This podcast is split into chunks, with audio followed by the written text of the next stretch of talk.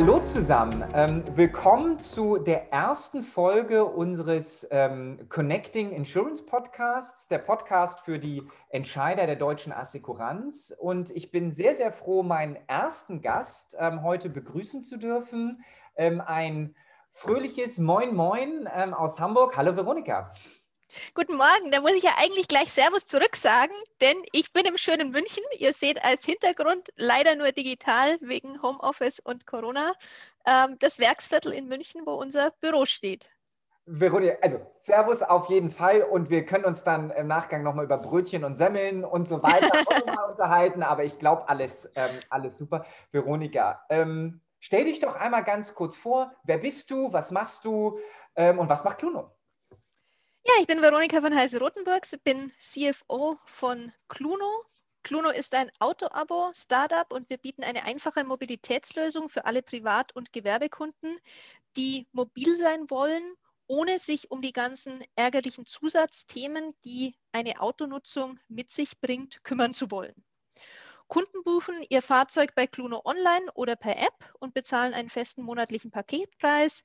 Die Kosten für Wartung, für Verschleiß, für Versicherung, Steuer, GEZ und alle anderen fahrzeugbezogenen Services sind dort bereits enthalten. Und der Kunde kann nach seiner frei gewählten Mindestlaufzeit von 6, 12 oder 18 Monaten das Fahrzeug entweder zurückgeben und auf ein anderes Auto wechseln, die Nutzung pausieren oder einfach flexibel weiterfahren.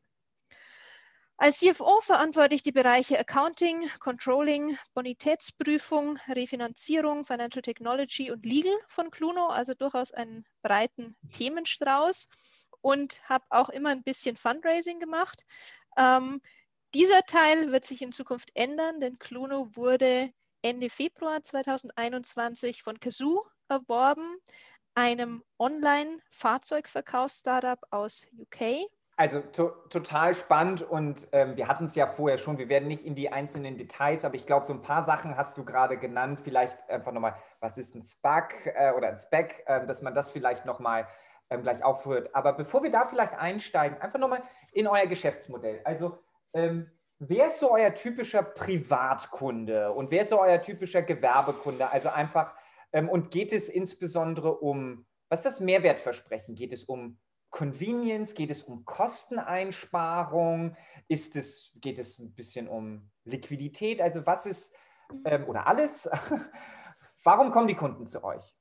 Ich glaube, die optimale Antwort ist alles, wobei jeder unterschiedliche Kunde unterschiedliche Kaufgründe hat. Generell mhm. sehen wir ja in vielen Märkten, einen Trend zum, zum Nutzen anstatt zum Besitzen. Ja. Ähm, Apple Music oder Spotify oder Netflix, dort kaufe ich mir das Video nicht mehr, sondern ich leihe es für meine Nutzungszeit aus und das war's.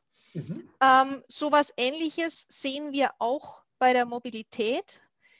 Gerade aber die Corona-Zeit hat uns gezeigt, dass Shared Mobility nicht die Zukunft ist, sondern viele Kunden darauf angewiesen sind, ein wie eigenes Fahrzeug zu haben, in dem dann auch der Kindersitz und die Sporttasche drin liegen und es wirklich 24 Stunden zur Verfügung steht.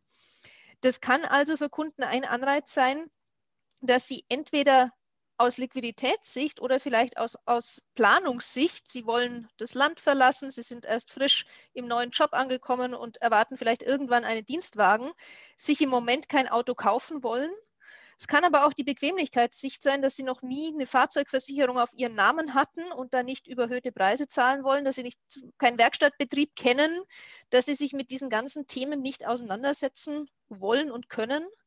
Und zudem natürlich auch die Kostensicht, denn Cluno kann auf seine große Fahrzeugflotte natürlich sowohl im Einkauf des Fahrzeugs als auch im Einkauf dieser ganzen fahrzeugbezogenen Zusatzleistungen wie Wartung, wie Reparaturen, wie Reifenwechsel ganz andere Rabatte erzielen, wie das ein einzelner Privatkunde ohne Marktkenntnis kann. Und wir sind natürlich auch ein Unternehmen, das Gewinne machen will, aber einen Gutteil dieser Vorteile können wir an die Kunden weitergeben. Es gibt einen Vergleich vom vorletzten Jahr von dem Professor Dudenhöfer, der sich ähm, wissenschaftlich mit verschiedenen Fahrzeugnutzungsmodellen auseinandersetzt und bei dem dort verglichenen Fahrzeug, das war glaube ich ein Opel Astra, war eben das Auto-Abo nicht von Cluno, sondern von mehreren Anbietern im Durchschnitt die erheblich günstigere Alternative im Vergleich zu Leasing, zu Kauf und zu Finanzierung. Hast du den Wert Pi mal Daumen ähm, um wie viel günstiger? Also reden wir hier 5%, 10%? Ansonsten, also wenn du es nicht Das weißt, waren über 10% gegenüber jedenfalls der teuersten Alternative. Okay.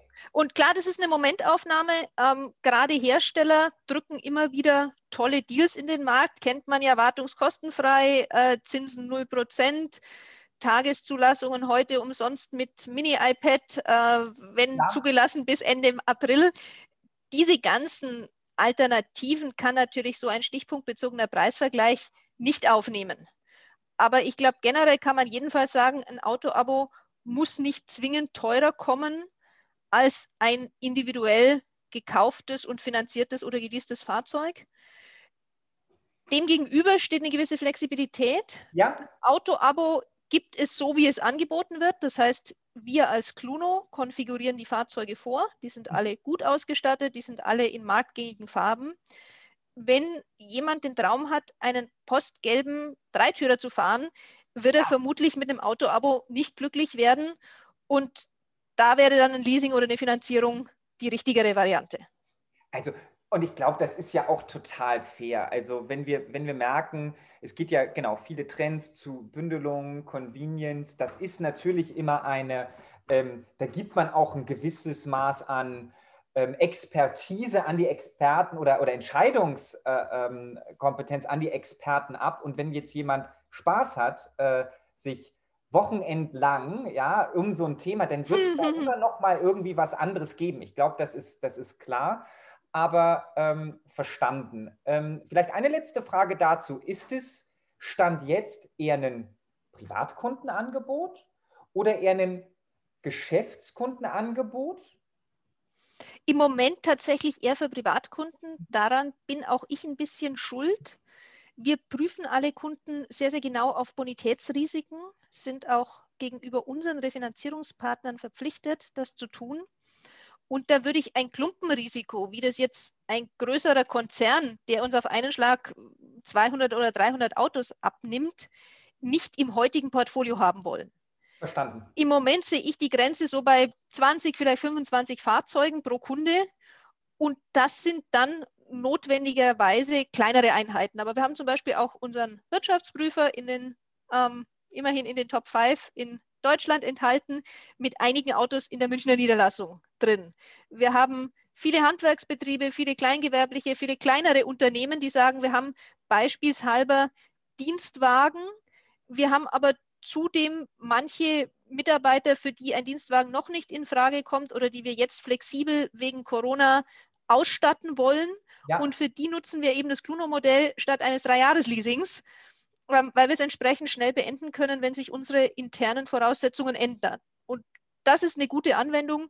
Ich glaube, für größere Gewerbekunden müssen wir einfach auch selbst größer werden, damit ja. wir so ein Ausfallrisiko im Zweifelsfall verschnupfen könnten. Also ich hätte auch eher gedacht an die ich sag mal, KMUs, vielleicht so 1 bis 10, 1 bis 50 Mitarbeiter, wo es noch kein professionelles Flottenmanagement gibt, wo die Einkaufsentscheidung ähnlich ist wie vielleicht bei einem Gewerbe, äh, bei einem Retail-Kunden, aber ähm, wo es einfach diese Convenience, glaube ich, glaube ich, äh, äh, bedarf. Also super, vielen, vielen Dank ähm, dafür die, für die Erläuterung. Ähm, vielleicht, ich weiß, dass das Thema ähm, sensibel ist, aber vielleicht so aus deiner eigenen persönlichen Wahrnehmung und vielleicht die deines Teams. Ähm, Kazoo, erstmal, wie war der Unterschied Kazoo zu euch einfach von Größe? Kann man das, könnt ihr das sagen, wie so der, ähm, also war es ganz klar ein Kauf, war es ein Merger? Ähm, kann man das sagen? Ist es eigentlich egal, wie man das betrachtet, nur so aus Interesse? Ähm, ich glaube, man kann sagen, dass es ein Kauf war. Kazoo ist wesentlich größer als wir, hat auch wesentlich mehr Equity geraced, ähm, auch wenn sie vom Alter des Go-Lives ein bisschen jünger sind als Cluno. Mhm. Ähm, grundsätzlich passen die zwei Geschäftsmodelle sehr, sehr gut zusammen und das war auch, glaube ich, einer der wesentlichen Gründe, warum ähm, dieser Deal für Cluno und auch für die Anteilseigner so vorteilhaft ist und auch für Mitarbeiter sehr, sehr positiv. Ähm, wir haben eine gemeinsame Vision, nämlich Autobesitz und Autokauf als digitales und vollständig ähm, sorgenfreies Erlebnis darzustellen. Ähm, das bedeutet, dass die Autoexpertise, die wir mit einbringen können und das jahrelang gewachsene Partnernetzwerk in Deutschland und in Kontinentaleuropa sowie unsere ähm, Plattform, die wir dafür auch aufgesetzt haben, mit den beträchtlichen Finanzmitteln von KSU und mit deren ähm, Erfahrungen im Fahrzeugverkauf ähm, gepaart werden.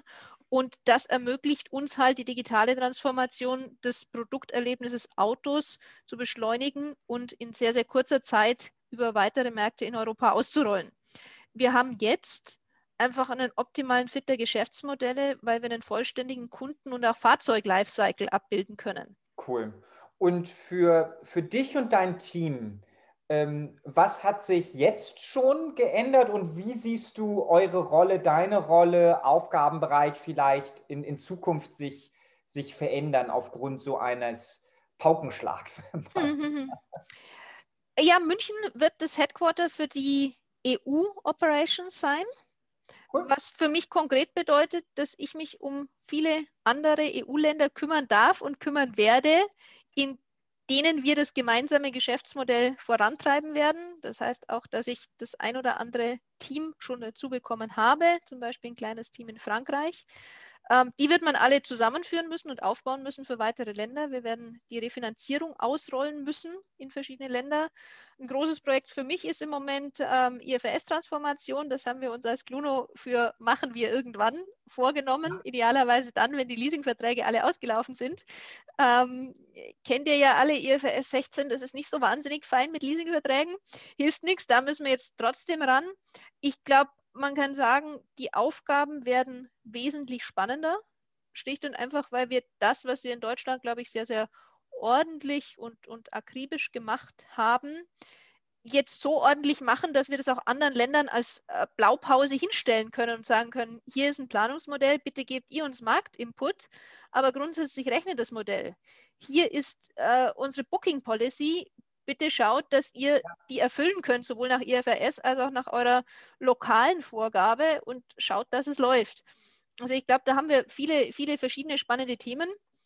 Wir haben zwei Personen, die von anderen Rollen tatsächlich gewechselt sind und jetzt Vollzeit PMO machen. Mhm. Nicht für den Finance-Bereich, sondern für Gesamt Cluno. Das ist ähm, eine gigantische Hilfe und es hält auch die agilen Teams, die die einzelnen Aufgabenpakete ähm, aufgegriffen haben und abarbeiten, zusammen.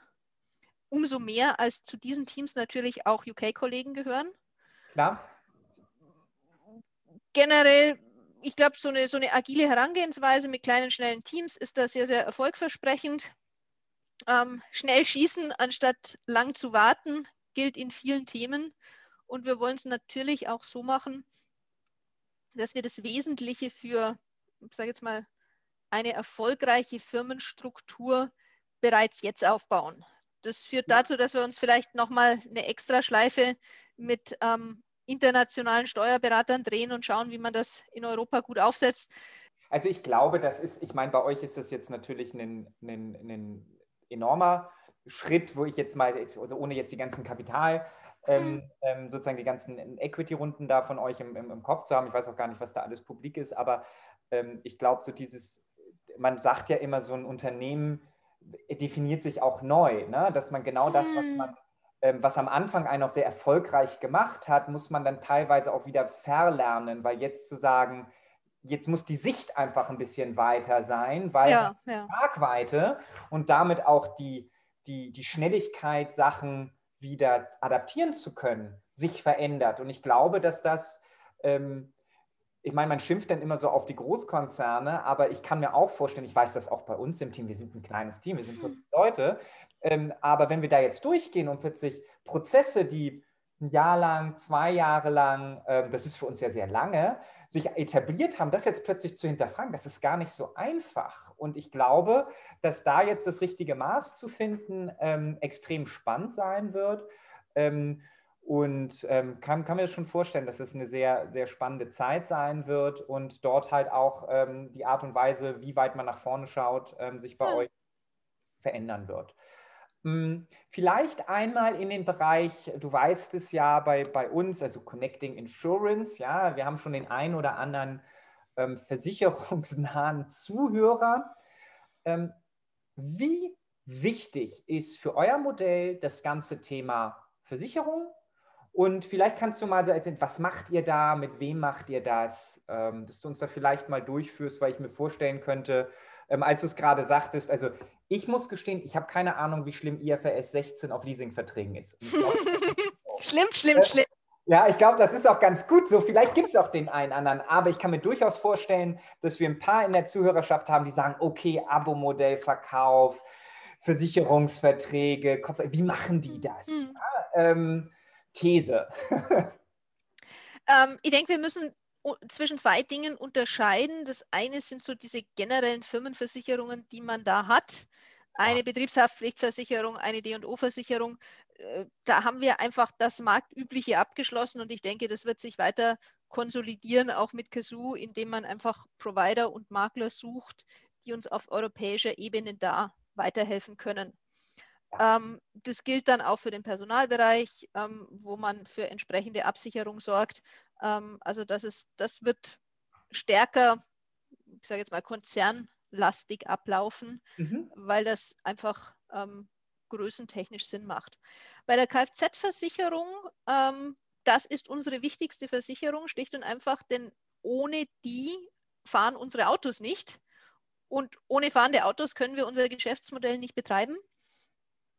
Ähm, wir haben sehr, sehr lange gesucht, bis wir einen ersten Anbieter finden können, das ist die Nürnberger Versicherung, und bleiben dem auch treu, auch wenn wir zum ersten ersten einen zweiten Anbieter, die Zürich, mhm. an Bord genommen haben.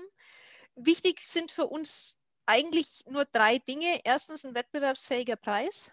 Mhm. Ähm, daran, ich gebe es zu, sind wir bei vielen Verhandlungen gescheitert. Ich habe über das Jahr 2020 viele Gespräche mit circa zehn großen Versicherungen in Deutschland ähm, geführt. Und die dort angebotenen Preise waren ganz überwiegend höher als die, die uns die Nürnberger Versicherung einfach nur aus Vertrauensbasis, ohne irgendwelche Daten von uns erhalten zu haben, 2018 angeboten hat. Das ist sehr, sehr schade, aber ähm, mit einer sehr, sehr überdurchschnittlichen Rente oder ich weiß nicht, ob man da überdurchschnittlich oder unterdurchschnittlich sagen muss, also einer Rente, die sehr, sehr gut ist für den Versicherer, hätten wir uns erhofft, ähm, dass wir bessere Preise auch bei den Großen bekommen können. Das zweite Thema ist digitale Abrechnung. Ähm, wir buchen äußerst detailgetreu Fahrzeugbezuchen in unserem Accounting-System NetSuite. Wir brauchen wegen Fast Close wirklich am 30. des Monats aktuelle Rechnungen mit einem Excel, das wir hochladen können. Dasselbe gilt natürlich für eine digitale EVB, für eine Zusammenarbeit mit dem Zulassungsdienstleister. Das sind alles Themen, die die großen Häuser auf dem Screen haben. Der eine äh, hat es besser umgesetzt, der andere hat es schlechter umgesetzt. Wir können eine große Flotte nicht mehr in Excel-Listen managen. Das ist immer noch, also ich komme ich, ich komm aus der Industriemakelei, ja, und mhm. da war auch immer mhm. dieses Flottengeschäft, das war immer wie so auf dem Bazar. Ne? Dann war das immer, wie du sagtest, sozusagen Renter umgedreht. Ne? Irgendwie dann war das auf über 100 Prozent und dann sagst du, die nimmst du jetzt aber noch und dafür kriegst du aber das Haftpflichtrisiko. Das war wirklich ganz, ganz spannend, ähm, aber auch alles sehr, sehr Excel-lastig. Ist jetzt bei mir aber auch zwölf Jahre her. Du sagst also, ähm, innerhalb eines Jahrzehntes in diesem Bereich sind viele Versicherer, weil du sagst, also sonst würdest du es ja gar nicht als Kriterium, immer noch so auf dem, auf dem Trichter, dass diese Abrechnungen mit Excel kommen und nicht in Echtzeit? Unterschiedlich, unterschiedlich. Manche haben es, manche haben anders nicht. Bei manchen gibt es nur eine Schadennummer mit Anruf, wo ich sage, naja, der Kunde, der nachts um 24 Uhr auf der Landstraße steht und die Cluno-App installiert hat, äh, der wird wohl mit der Cluno-App melden wollen. Bitte ermöglicht uns das. Und wenn jemand sagt, das geht nicht, naja, dann muss ich sagen, dann hätten wir wahrscheinlich viel fehlinvestiert. Das wäre schade, das wollen wir nicht. Ja. Also das, das, trifft die gesamte Wertschöpfungskette. Ähm, der eine kann das besser, der andere kann jenes besser. Ich glaube, einen volldigitalen Versicherer haben wir jedenfalls, soweit man das aus einer Ausschreibung beurteilen kann, noch nicht gesehen. Also, so, und das dritte Thema ist die Möglichkeit, EU-weit mitzugehen. Wir hatten bei Cluno auch Pläne, ähm, das Abo-Modell EU-weit auszurollen, nicht in der Geschwindigkeit, wie das jetzt unter Kazoo passieren würde, aber auch da ist es natürlich sehr, sehr vorteilhaft, ähm, einen Partner zu haben, mit dem man bevorzugt sprechen kann, anstatt in jedem Land erstmal eine große Ausschreibung zu tätigen. Mhm. Verstanden. Und aus Interesse ist es, ähm, wie, weil du sagtest, ein, ein Vorteil ist halt, ähm, du sagtest am Eingang, ähm, dieses unsägliche Schadenfreiheits äh, SFR oder No Claims Bonus, ähm, der auch in den Ländern teilweise mhm. noch unterschiedlich behandelt wird. Ähm, das bedeutet aber, weil es geht ja gar nicht anders, ihr bepreist sozusagen die Flotte, die Fahrzeuge, vielleicht jetzt ja nicht den individuellen Fahrer, oder? Ja. ja. Ähm, habt ihr damit einfach so aus, aus Interesse, ähm, es gibt sowas im Autohausverkauf, das heißt so Stückprämienmodell. Mhm. Einfach sehr, sehr einfach, weil es ja klar, ich habe jetzt gerade ein Fahrzeug gekauft, ich weiß jetzt gar nicht, wann war dein letzter Schaden und deine SFR-Klasse, keine Ahnung. Ähm, ist es so, kriegt ihr von den Versicherern manchmal, die auch, ja, dann kriegt ihr ja schlechte Risiken, ihr habt ein schlechtes äh, Risikokumul oder sagt ihr, das ist hier eigentlich egal, weil die Versicherungsleistung ja nicht optional, ich kann ja nicht meine eigene mitbringen, hm. sondern ich entscheide mich ja auch nicht wegen der Versicherung für ähm, Kazoo oder Cluno, sondern für den Service und da ist die Versicherung dabei. Aber gab es diese Diskussion? Schlechte Risiken? Die Diskussion gibt es tatsächlich, zumal andere frühere Marktbegleiter den Kunden ermöglichen, die eigene Versicherung mitzubringen. Ja. Was, glaube ich, unsererseits dagegen spricht, ist unsere sehr, sehr sorgfältige Bonitätsprüfung.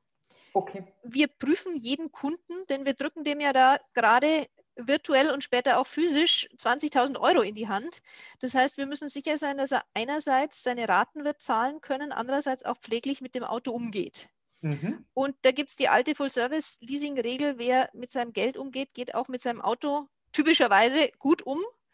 Ähm, das heißt, Kunden, auch wenn sie ein kleines Auto nutzen und die Bonität ist gut für dieses kleine Auto, werden das Auto in einem weitgehend vernünftigen, schadensfreien oder gebrauchsspurfreien Zustand erhalten, während Kunden mit einer schwierigen Bonität eher zu Zerstörungen neigen, ja, übergeschwappt ist. Also ich glaube, die Bonitätsprüfung hält uns schlechte Risiken draußen. Und weil wir vorher über Gewerbekunden gesprochen haben, die klassischen Risikobranchen, Pizzalieferdienste und ähnliches, würden wir tatsächlich auch nicht beliefern, okay. weil uns da das Risiko zu hoch ist und wir da allenfalls mit einem Aufschlag ähm, agieren müssten, um dieses Risiko einzupreisen. Dafür fühlen wir uns im Moment einfach noch nicht ähm, groß genug und, und statistisch sicher genug aufgestellt. Okay, also bedeutet, das war auch so eine Frage, dass der Stand heute, dass, dass äh, ich sag mal, die Flotte managt, aber jetzt eine, ähm, es gibt ja im Mobilitätsbereich, aber das sind ganz andere Modelle, natürlich eine dynamische Umlage auf sozusagen die einzelnen Fahrer. Ähm, das macht jetzt bei Deliveroo Sinn, das macht bei mhm. euch, glaube ich, nicht unbedingt Sinn oder sind da schon Überlegungen? Ähm, das, das sind spannende Geschäftsmodelle und da wird man zukünftig mit Sicherheit drüber nachdenken müssen. Ich glaube, im Moment geht es einfach darum, in Deutschland weiter zu wachsen, ja. anderen Ländern erfolgreich zu starten und zu wachsen. Ja. Und wenn wir dann mal eine Flotte haben von vielleicht 200.000, 300.000 Fahrzeugen, dann kann man sagen, die Datenbasis ist groß genug, ja. ähm, dass wir da auch äh, aus Cluno-Sicht eine, eine vernünftige Risikobewertung haben. Aus heutiger Sicht sehe ich, dass viele Versicherer äußerst interessiert sind an Telematikdaten dass der Vorteil für unsere Kunden und auch für uns äußerst überschaubar bleiben würde.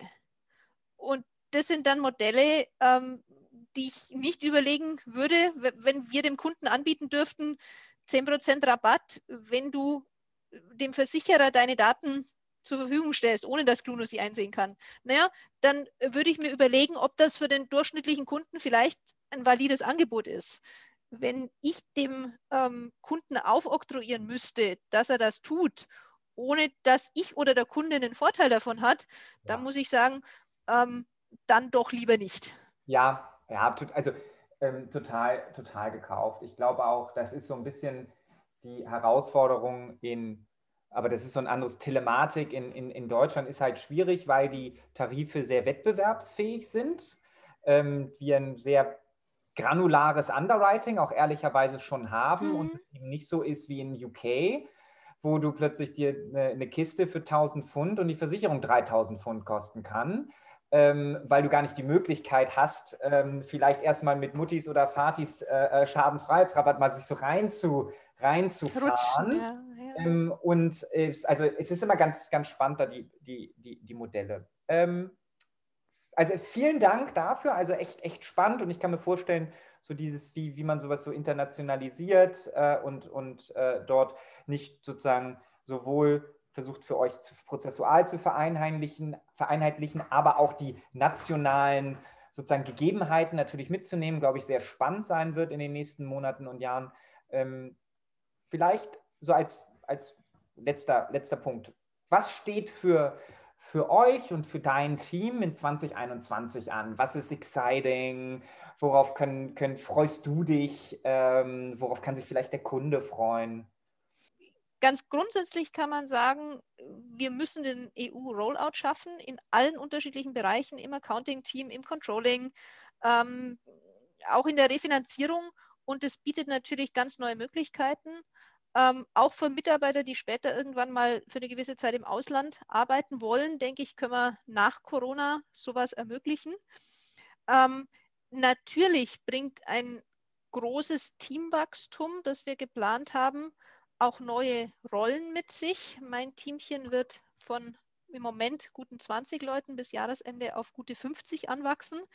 Das heißt, der ein oder andere interne mag dann eine neue Rolle für sich finden, in die er langsam reinwachsen kann. Der ein oder andere wird auch eine Führungsposition übernehmen, die er heute noch nicht hat. Gleichzeitig kriegen wir spannende neue Kollegen, die wir uns selbst aussuchen dürfen. Auch das sind ähm, zum Teil Rollen, die, die neu sind für jemanden. Früher hat halt ich ähm, jeden ausgesucht, dann im finalen Fit. Mittlerweile ähm, wird diese Arbeit auch aufs Team verteilt. Auch das ist ja spannend, da mal in den Personalauswahl ähm, mit reinzukommen. Und ähm, nichtsdestotrotz auch die, ja, die Verbindung mit den Kazoo-Kollegen mit UK und das alles auf Englisch ist für den einen oder anderen eine Herausforderung und einfach was, das das Arbeiten weiterhin spannend hält. Super. Insofern, ja. ich glaube, man kann eins sagen, bei Klono ist kein Tag wie der andere. Ich ähm, habe früher immer gesagt, ich komme morgens rein und weiß nicht, was ich abends getan haben werde. Jetzt komme ich morgens nicht mehr rein, aber auch auf dem virtuellen Schreibtisch sozusagen ja. ähm, kommen jeden Tag andere ich, ich, ich äh, suche gerade das Wort, ich möchte nicht Probleme sagen. Es kommen jeden Tag Themen rein, die eine schnelle Lösung bedürfen. Und die Lösung müssen wir zusammen finden. Und weil wir bisher immer eine Lösung gefunden haben, möchte ich das vorne gar nicht als Problem bezeichnen. Also ich finde, das ist ein ganz wichtiger Punkt. Also ich glaube, das ist, ähm, wenn ich so Leuten erzähle, und ich glaube, das hat was mit Startup zu tun. Startup hm. ähm, oder Scale-up ist ja wurscht, ja. Ähm, ich, ich glaube, dass das Spannende daran ist gar nicht, dass es nicht woanders auch ganz spannende Aufgaben gibt. Ich glaube, was sich halt echt verändert, sind zwei Sachen. Das eine, was wirklich anders ist, die Art der Verantwortung, die man sehr, sehr früh einfach übernimmt qua du kriegst es gar nicht sonst gemanagt. Also wenn du nicht irgendjemanden, so macht mal einen Vorschlag, ja macht einfach mal, kriegst du es einfach nicht hin, weil zu viele Sachen reinkommen. Und ich finde das Zweite, durch die, nennen wir es mal positiv, Dynamik, ähm, nimmt man, glaube ich, mit, und ich glaube, das muss man für sich auch verorten, also so dieses Ding, das ist, es wird nicht irgendwie in der Zukunft ein, ein Equilibrium geben, wo es nicht mehr busy oder ver, vermeintlich stressig ist. Da gibt es immer so viele Themen, dass man, glaube ich, für sich selber mitzunehmen, so diese Ruhe im Sturm, da ganz viele Themen einstellen. Und ich glaube, wenn man diese beiden Sachen, Frühverantwortung und laufende Priorisierung, und das ist nicht, also ich sage den Leuten auch immer, das fühlt sich nicht immer gut an. Ja, also man wächst da auch, wenn man wächst, dann tut es meistens auch ein bisschen weh, weil man wächst nicht innerhalb mhm. seiner Komfortzone. Aber ich glaube, das ist so das, das Versprechen an jeden, ähm, der in ein Startup reingehen möchte, der das für sich einordnen möchte. Ähm, und deswegen kann ich das immer nur jedem mal empfehlen, das gemacht zu haben.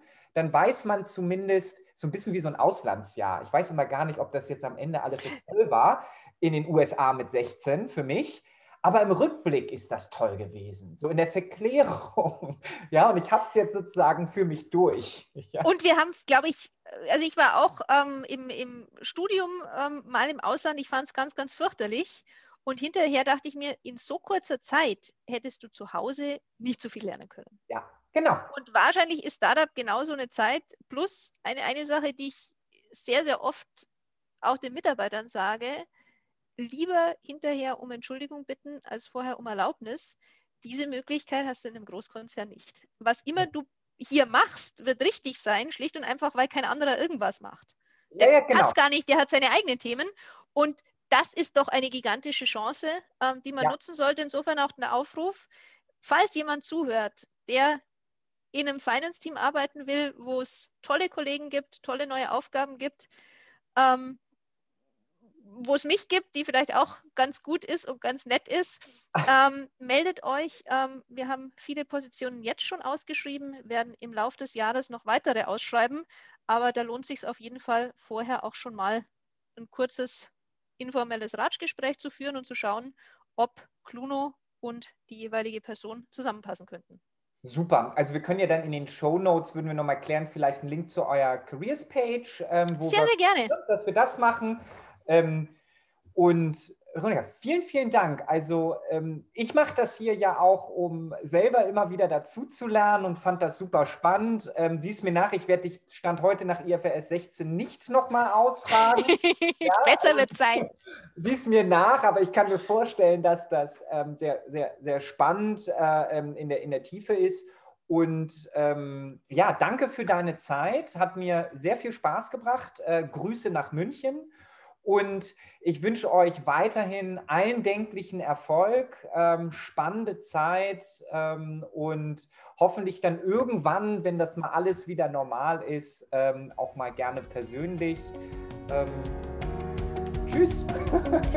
tschüss und vielen Dank dir für deine Zeit. Es war sehr unterhaltsam und sehr nett. Klasse, danke dir. Tschüss.